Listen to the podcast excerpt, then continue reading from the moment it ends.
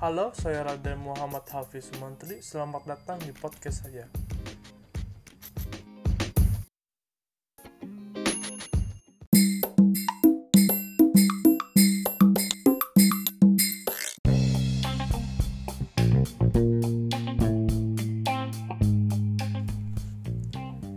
Dalam kesempatan kali ini saya akan membicarakan tentang desain.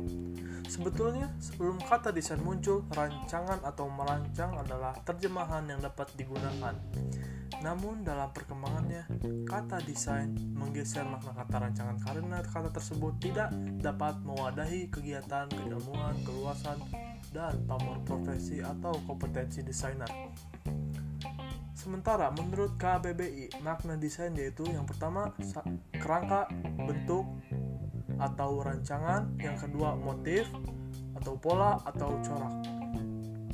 Maka dapat disimpulkan bahwa pengertian desain adalah perencanaan dan perancangan untuk membuat suatu benda baik dari segi tampilan maupun fungsinya. Desain juga dapat berarti benda atau gambar atau grafis hasil dari kegiatan desain itu sendiri. Ada juga pengertian desain oleh para ahli, misalnya oleh Hoyrul Amin. Menurut beliau, desain merupakan suatu kerangka rancangan, bentuk, pola, motif, dan corak yang diimplementasikan pada suatu benda atau objek.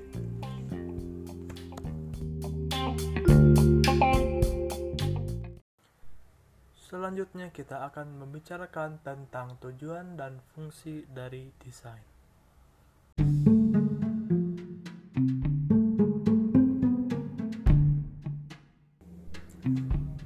Secara umum, terdapat beberapa tujuan yang harus dicapai oleh desain yang baik. Sebetulnya tujuan tersebut sangat tergantung pada desain apa yang ingin diciptakan. Misalnya, desain produk memiliki tujuan yang lebih spesifik. Namun, ada beberapa tujuan umum yang mencakup seluruh cabang desain. Tujuan-tujuan tersebut adalah yang pertama, tercapainya fungsionalitas yang efektif dan efisien. Yang kedua, sebagai identitas brand. Ketiga, menjaga benda yang akan dibuat atau quality control. Empat, kenyaman inderawi, tampilan yang estetis. Yang kelima, menambah nilai benda yang akan dirancang. Yang keenam, mencapai kenyamanan fisik atau ergonomis. Ketujuh, memberikan nilai dan makna yang ingin disampaikan. Dan kedelapan, menyampaikan gagasan yang ingin disampaikan. Lalu bagaimana caranya untuk mencapai tujuan tersebut? Tentunya dengan melakukan praktik desain yang baik. Kita juga harus mengetahui faktor-faktor yang ada di dalam desain itu sendiri, faktor intrinsik. Langkah pertamanya adalah mempelajari unsur-unsur yang terdapat di dalam desain dan menerapkan prinsip-prinsip yang dapat menjadi patokan kebenaran secara visual.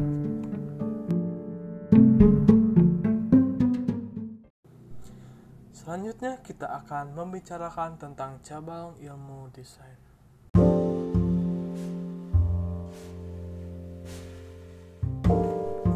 Desain dapat menghasilkan ragam produk mulai dari benda fisik atau benda pakai seperti baju, peralatan rumah tangga, kria, dan sebagainya.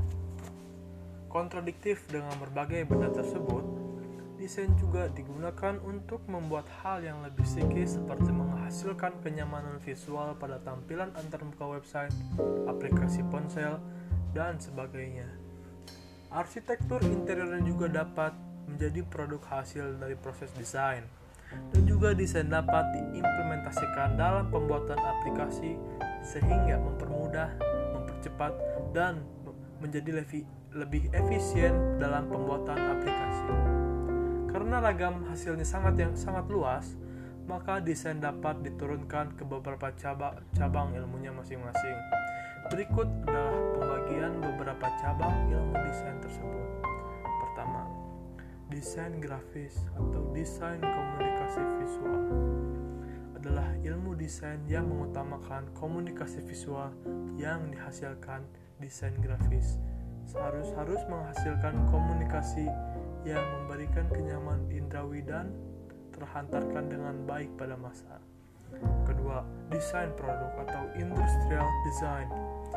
Desain produk fokus terhadap fungsionalitas dan tampilan benda pakai yang akan diproduksi secara industri.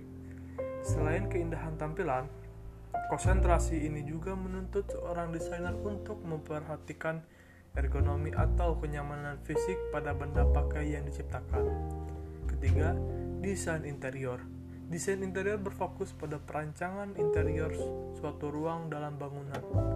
Furnitur apa yang harus disediakan di suatu ruangan, bagaimana tata letaknya, dan sebagainya. Desain interior harus mampu mengefisiensikan penggunaan ruang yang telah dihasilkan oleh desain arsitektur. Keempat, desain arsitektur. Cabang ilmu desain yang terkonsentrasi terhadap perancangan bangunan. Karena terlalu banyak menyangkut hal teknis bangunan, maka biasanya disiplin ilmu ini biasanya tidak memboyongi embel-embel desain di depannya.